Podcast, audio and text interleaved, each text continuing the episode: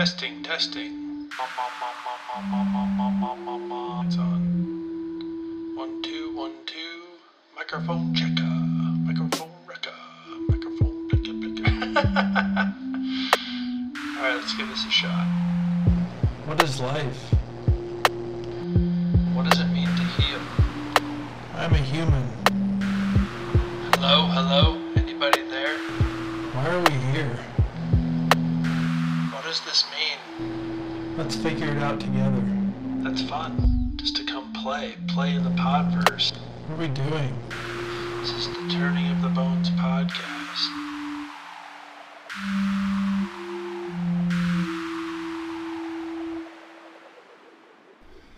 Hello, hello. Welcome to another episode of the Turning of the Bones podcast. It's the 4th of February. How y'all doing? You wondrous Wallies, you delicious Daryls, you vivacious Valentinas, you superb Stevens. Hope you all are doing well. Hope this finds you exactly how it needs to. Another episode of the Turning of the Bones podcast, recording here in Denver, Colorado.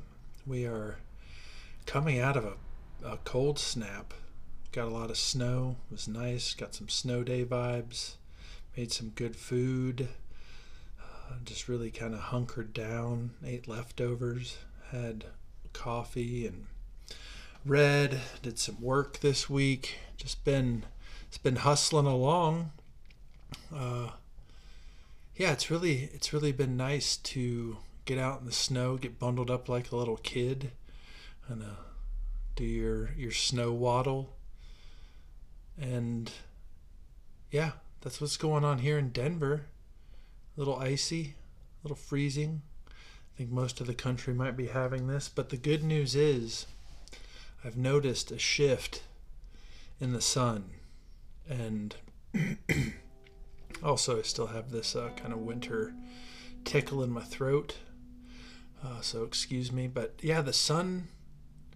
I don't know if y'all have noticed this, but the sun. They're like about three months where the axis of the planet, the whole the whole way the seasons work. You know, stuff I'm not going to try to explain here, but uh, the angle of the sun is a little different. It, it, if you notice throughout the fall, it kind of shifts on the horizon. Uh, I noticed this because my altar that I meditate at in the morning faces east, and so just kind of noting where the sun rises every day and watching it slowly shift about, you know, it looks like it, it moves on the horizon like a foot from my perspective over the course of several months. But then for like December, November, early January, it kind of it seems at least here in Colorado in the northern hemisphere, it seems like the sun once once it's been about 11 or noon just kind of stays in the same spot all day. It just kind of hangs out there. It's a little disorienting as far as like circadian rhythms of being able to tell what time it is. And it, it at least in my experience of it, it creates this kind of surreal lighting. You know, they call in Hollywood, they call just before sunset the magic hour, where everything's kind of got this really golden and warm light that is really good for film and kind of gives everything this deep richness in in film and I don't know. I noticed I noticed a similar thing when I got to go to Paris. The light in Paris just stays really amazing for hours and hours and hours and hours and hours. And it kind of made sense to me why so many artists move there. It just kind of creates this magical world. And so there's this really interesting. It's like time kind of slows down and gets frozen for those months. And I've never really been able to put my finger on it, but I've been hiking a lot this winter and watching the sun. And you know, you use it as kind of a reference point for direction when you're hiking. But it would just kind of hang out in the same spot for hours and hours. And it, it kind of reminded me of that stillness, just that, that kind of stagnant feeling that I can get during the winter. I don't know if y'all experience that, but I've noticed in the past couple weeks the sun's getting a little higher in the sky. The tilt, the spin of the earth is changing. And I, I had the real. So in the past here in Denver, I've really. I've gotten excited. I've gotten eager for winter to end. Um, the dry cold, the short days. Uh, sometimes the snow can linger like it has the past couple weeks when we get down into the, the single digits and I'd always get fooled, you know, growing up in Ohio, March was spring, you know, it was, it was a wet month, but it started to warm up. And here in Colorado, March has tricked me for, for, for 19 years and no longer March. You shall not fool me this year. I know that we have at least two or three more months of winter, but the sun is proudly starting its ascent in the sky which actually isn't true by the laws of physics because the sun just is where it is. We're just moving differently. But it gives the impression that the sun is kind of rocketing towards the energy of spring. And so, with that, I've just been doing a lot of inventory, a lot of reflection, a lot of contemplation. I feel like this time of year is really good for that. Um, you know, taking some space, clearing my social calendar a bit, and it's really felt felt great. Kind of just some internal housekeeping during these slower months. Um, just kind of taking stock of what I've learned, what I've healed. You know, and I know I talk about this stuff a lot, but it's kind of just an ongoing practice and an ongoing thing. And during this week, uh, last week, uh, Thich Nhat Hanh passed, left his body, um, which is he, he was a, a Buddhist monk. Uh, did a lot of peace, humanitarian work in the 60s, 70s, 80s, 90s, like just on and on and on. Um, if you're not familiar, uh, go get something, read some poetry, watch an interview, just a really gentle, beautiful soul. And I, I kind of wanted to do a podcast about um, just kind of continuing to build on this this idea of compassion during challenging times. Um, as I've been reflecting, you know, I I've I've done some thinking about when I started teaching, and when it felt like compassion and empathy was just flowing out of me you know it's it's it's interesting because memory is a funny thing you know my memory and my ego structure can dress up things differently than they actually occurred. So i'm really doing a fine-tooth comb here with how i actually felt during these times but taking this week and reading some more Thich Nhat Hanh and watching some interviews and just being with uh, you know this this feeling of a really beautiful being leaving the earth uh, he was really into compassion and how to how to work it and cultivate it. And I by no means pretend to be a teacher. I'm just uh, stumbling through this, offering my stories and my experience of this, uh, in hopes to connect with y'all about about what that looks like. And so, I was thinking about. I mentioned this in the last podcast how we exercise the muscle of compassion. Um, in my experience, I was I was raised to believe, uh, just kind of touching back on the family of origin stuff I mentioned. I was kind of re- raised to believe that there were good guys and bad guys. um, there was there was you know light and dark, good and evil. The world was a very binary place. Um, you know, if somebody hurt my feelings, they were a villain. Uh, maybe y'all can relate to that. And I was also raised with a bit of,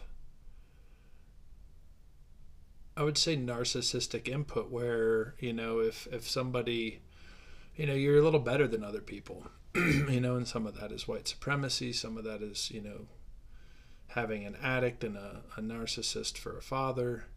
Um,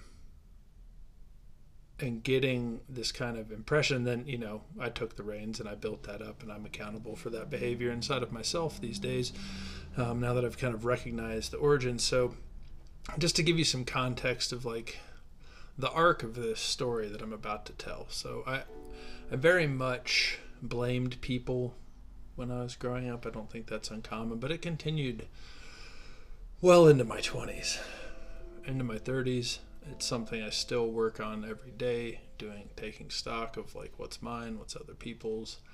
Um, but the story I want to tell, I think I've mentioned that I worked in a treatment facility. Uh, it's a school for traumatized people uh, where they can receive extra therapeutic support while getting an education. And so I was really drawn towards working with uh, students with special needs, neurodivergence, um, and trauma, basically. Like, I just noticed when I was getting my master's and I would do observations, I was really drawn to the students who were struggling. And I think that's because I saw myself in them. And there was this whole healing arc that I didn't know I was about to start on. Um, but while I was teaching in the treatment facility, I uh like each student will have a therapist and there'll there'll be team meetings about that student periodically once a month. Because um, the goal is to transition them back into the home with their families uh, to transition them back into public education. And so what what you do is you sit down with the team and as a teacher i wasn't uh, in charge of this, I would just show up and kind of give my observations. But the the therapists, uh, the psychologist, uh, teachers, and then counselors would sit down, and there would be like a treatment plan, and the student would have goals, right? Like determine like what they needed to work on. Uh, let's say it was uh, impulse control.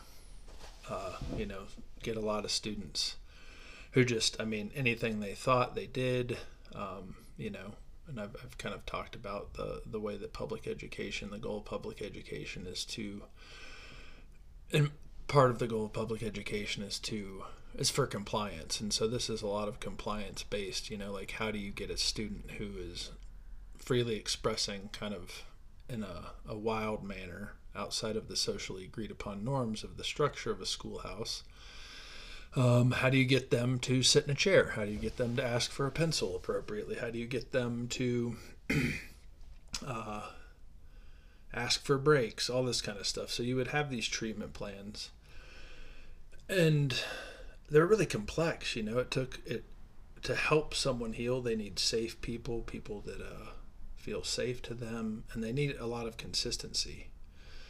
And so you know that that's one example. Some of these these treatment plans were about uh, manipulation. You know, like deception. You know, the way that I mean, children do this. They'll say one thing to one of their parents. They say one thing to another parent. They try to play them against each other. It's part part of it is uh, appropriate neurological development, you're exercising your frontal lobe, you're testing things, you're testing your boundaries. Um, but it can get a bit out of proportion where there's like extreme manipulation and extreme deception. And, you know, these these things we were asking a lot of these students to do, I started noticing inside of myself. I was like, wow. You know, I I don't think that I have that skill that we're asking this 10 year old, this 14 year old. I don't think I have the ability to do that. Um, I don't think I always know how I feel. I don't think I'm able to advocate for myself. I don't think I'm able to, you know, not play people against each other. Um, you know, say one thing to one friend, say one thing to another friend. Um, and I, I, I took a really hard look at that because I remembered the teachers that I trusted were teachers that were consistent and teachers who seemed to have a steady emotional base, right? Like, you know, it's like kids can sniff out a hypocrite as soon as they turn like 10, you know, from miles away. And nobody trusts a hypocrite. We like, you know, integrity and honor and these values that I think we kind of we all share for important developmental reasons like it helps us know who to trust. And so I took a really hard look at how how how little I could do socially and emotionally that we were asking these kids to do. And I think the the hyper realness and like the surreal nature of being in a treatment facility you don't really can't really understand it until maybe you've been in one or you know treatment or addiction or rehab or anything like that. Like these are very you know they're they're hidden from the rest of the world. And if if you go into one there's this like in my experience, it was like this surreal intensity, you know, and there's emotional intensity, you've got violence, you have to learn how to physically manage students sometimes who might run into traffic. Like they're really intense environments. And so I realized I was like, oh shit, you know, if I'm going to ask, you know, whoever to do whatever, I better be able to do that. You know, I want these kids to trust me. You you heal by having safe safe others around like i mentioned in the inner child podcast. And so i started doing work on myself. And i started looking at the behaviors of the students whether it was adhd or anxiety or ptsd or um, you know developmental or schizophrenia, like really looking at like all of these ways in which trauma manifests itself in behavior and in relationships.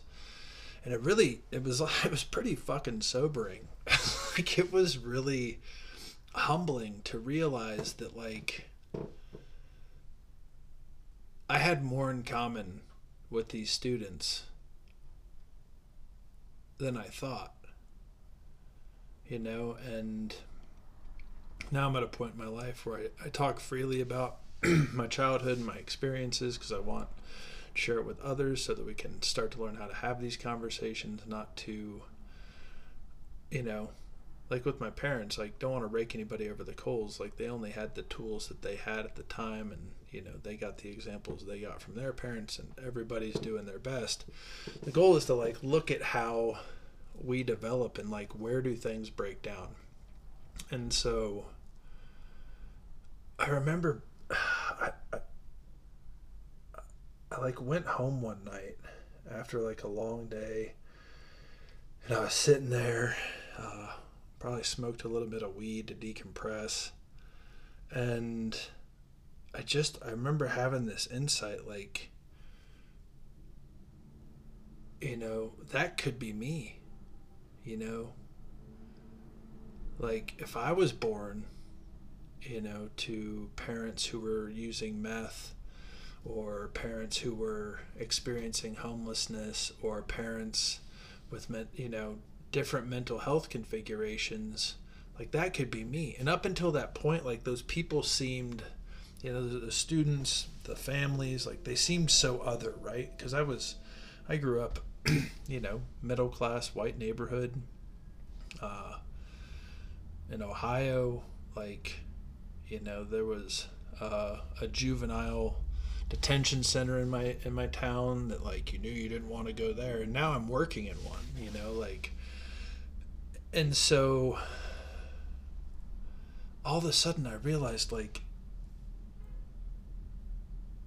there before the grace of God go I. And I didn't have that language at the time, but I think that's one of the things that I did, one of the one of the lines from the Bible that I think is really important.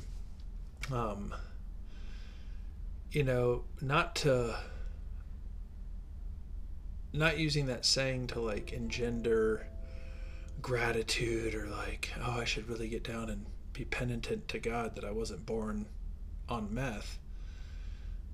But literally like that that could be me you know that i'm not as different as i thought i was. Up until that point i thought like oh you know this is the story. This is the story my parents have told me about my family and my birth. And all of a sudden you know and psychologists had told me about my adhd and then all of a sudden i was like oh like i do you know looking at the student i'm like i do that i i have like a you know 33 year old version of that behavior where I mask it and I hide it, but I do the same thing. I've just learned how to do it in a socially appropriate way. But at the root of what I'm looking at is still, you know, traumatic ways of relating to myself and the world and others. You know, that it's, it's not. It's not, it's not as healthy as I thought it was. And so it really got me thinking at the time like oh you know like it it opened up what it did. Was it opened up this wellspring of compassion? You know i noticed that other teachers you know they would have favorites. They would kind of play with the kids you know in like you know emotional ways that didn't seem healthy for what we were doing inside of the school. And uh, you know like a therapist having a favorite student who just would come hang out in their office where it's like okay this seems like you've got like a bit of a, a you know you're using this student for your emotional support. That doesn't seem healthy. And like you'd start to see like at least i started to see like oh if you don't do this work then you continue these behaviors into your adult life. And really quickly like it just leveled the playing field for humanity for me it was like I'm not better than anybody else. Nobody else is better than me. Given the right circumstances, I could be that human, I could be that human, I could be that human. And it's, I was teaching uh, literacy at the time too, and I think there's this transition in, in literacy education where you go from learning to read to reading to learn. And the focus becomes less like, you know, what do phonemes sound like? What do consonant blends? Blah, blah, blah, blah, blah. On and on, prefix, suffix, uh, all that, that really boring grammar stuff that not too many people like. But at some point, you switch over from uh, learning to read to reading to learn. And something you, as an English teacher, when students are ready, you teach them is to like make connections with themselves inside of the story. You know, how is that character? Oh, I felt sad, you know, and you're talking with students about like, oh yeah, like it, it helps people retain information they're reading. If you can make a personal connection and you also start to see yourself and others. So it's a really great developmental tool for cultivating compassion and empathy. And I think I think a lot of us you know, listening to this podcast know what I mean, and we have glimpses where our heart is a little bit more open and we feel a little bit more compassion. We feel a little like, oh, you know, like I really can connect to that character or that person. But I think, you know, during these challenging times right now, like that feels a little bit more challenging. And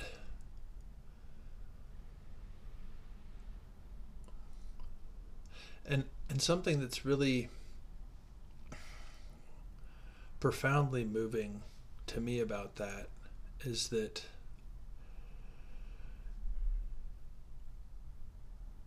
it's not something we, we do by default. So it's like you can only beat yourself up so much for not knowing what you don't know.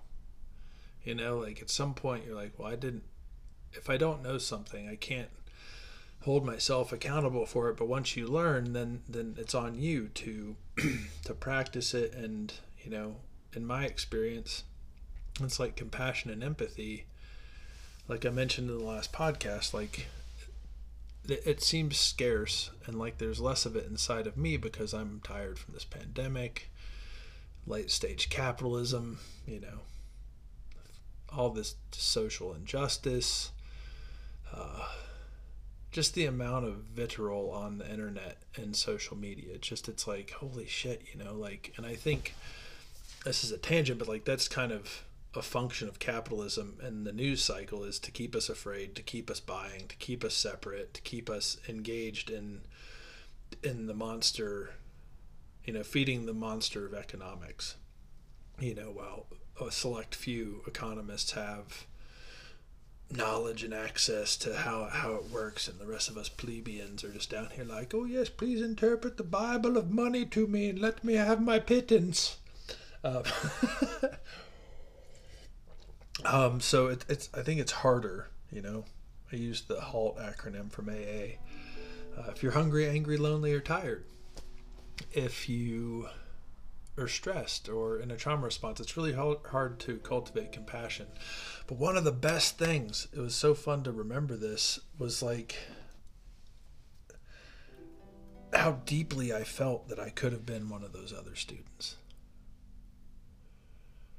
And then it like kind of it, it like it moved out, you know. Like I remember when President Trump first got elected. Um,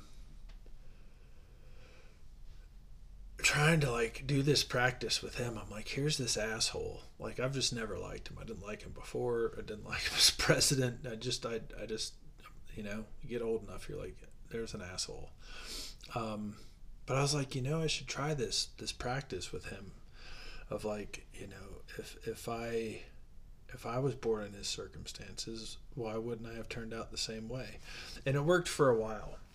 Um, you know, where I was like able to feel some empathy for people who are narcissistic, who maybe never got their parents' validation or love, who are endlessly chasing for approval, you know, because part of that process is then spotting the times in which you've done that for yourself.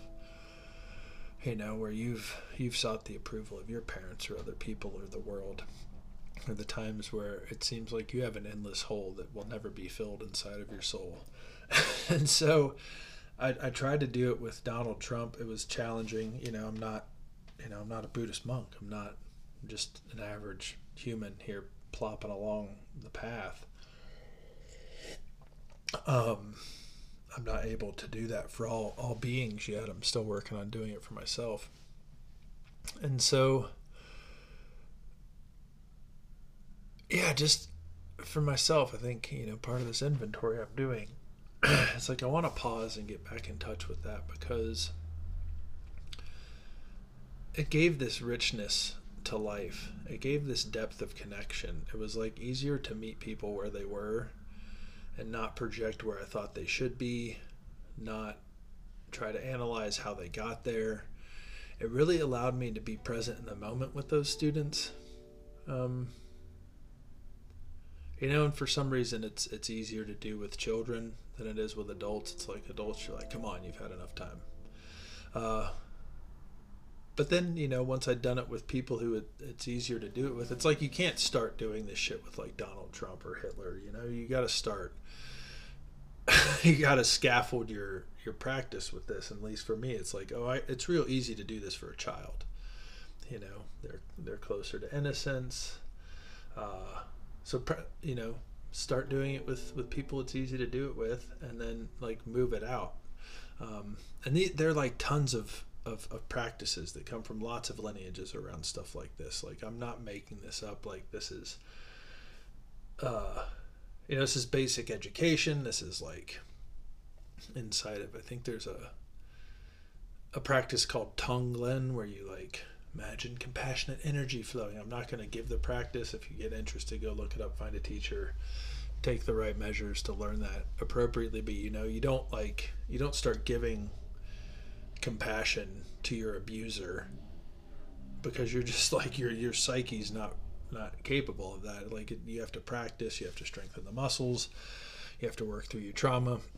so I'm going to start with like you know people it's really easy to give compassion to.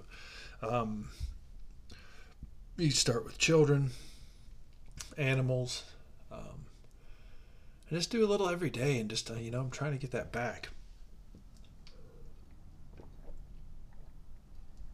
You know, really taking a minute. and it's hard during these stressful times to really think about like somebody else's life. Um, you know, I don't know if you're like me, but I found myself being way more frustrated with people the last couple years than I was prior to the pandemic, uh, prior to the Trump presidency. and so I feel like I've lost a bit of my humanity inside of some of this. And so I'm, I'm going to work towards getting that back.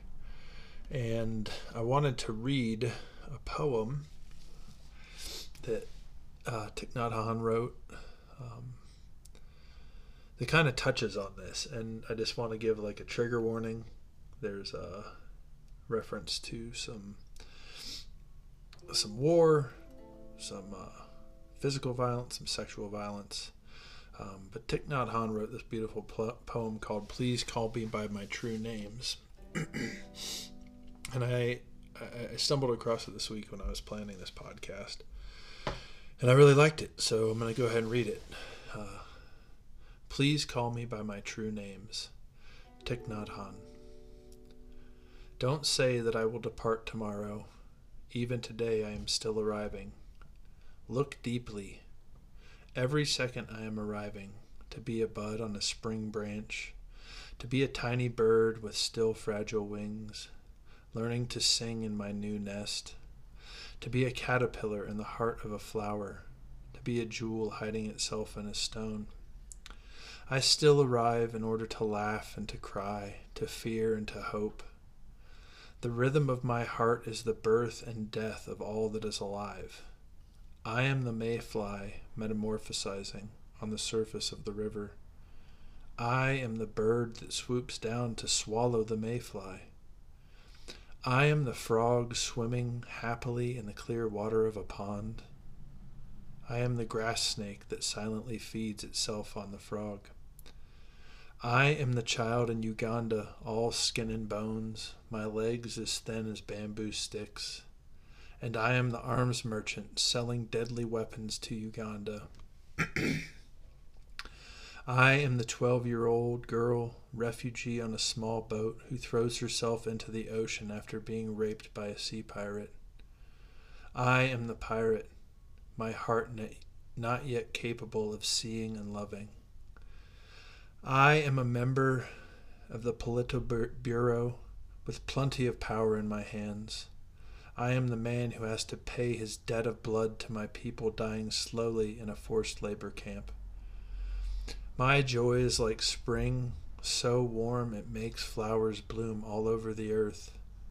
My pain is like a river of tears, so vast it fills the four oceans. Please call me by my true names, so I can hear all my cries and my laughter at once, so I can see that my joy and pain are one. Please call me by my true name so I can wake up, and so the door of my heart can be left open, the door of compassion.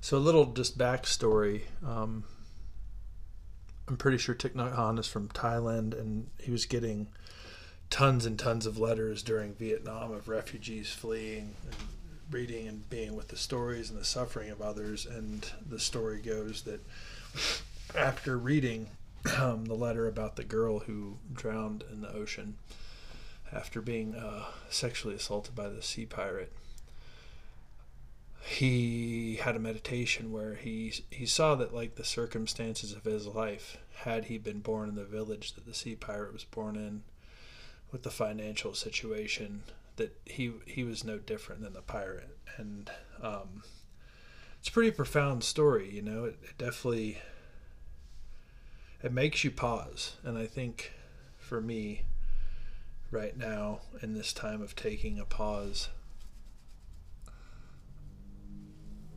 that's important to pause before i judge somebody um, to pause so that I can take a minute to find compassion and empathy. And I want to give a really strong caveat here. that doesn't mean, you know, for me, I didn't used to understand this. Like, and I think I'm saying this as much for myself as I am for you. It doesn't mean that you invite unsafe people into your life, you know. The chaotic energy of that is really unsettling. I used to think if I meditated hard enough, if I prayed hard enough, if I got enlightened, that I'd be able to uh, just be around it all. And maybe, you know, that I keep working at this, like maybe that'll happen someday, but I'm not there. So I'm really, I used to kind of have this kind of God realmy delusion, you know, this, uh, I can handle it all. And I can't, you know, I was, I was overselling myself and my ability to be around uh, intense trauma all the time. You know, it wore me out teaching public education. I've had to set boundaries with loved ones uh, that don't feel safe, with uh, friends who uh, who go past boundaries. You know that kind of stuff. And so, that being said, it's like also really important inside of this to know where you can cultivate compassion and where it's a little too intense because things are things are challenging right now. So I uh, I think that's it for today. Part two to the compassion track. Lily is stirring on the floor. She is uh, my dog is a husky shepherd cattle dog mix, and she when it snows and gets below freezing, it's like she's got three times as much energy, and I'm sure you can imagine how much energy she already has. So the last three days have been exhausting with this pup. Oh my gosh, she just wants to play, play, play, play, play. Makes me really wish I had like a, a ranch or a place I could just let her be outside all the time. I think it's time to get this dog a little exercise. Hope this this podcast finds you well. Uh, taking care of yourself, getting uh, enough water, enough food, enough physical touch, enough, enough love and affection in your life, uh, sending you some blessings for your week.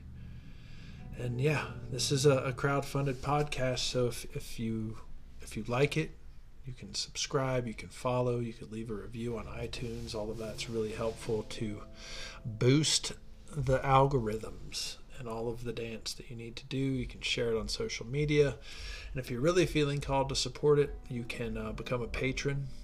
I don't have a tiered system. It's kind of a, a one one size fits all.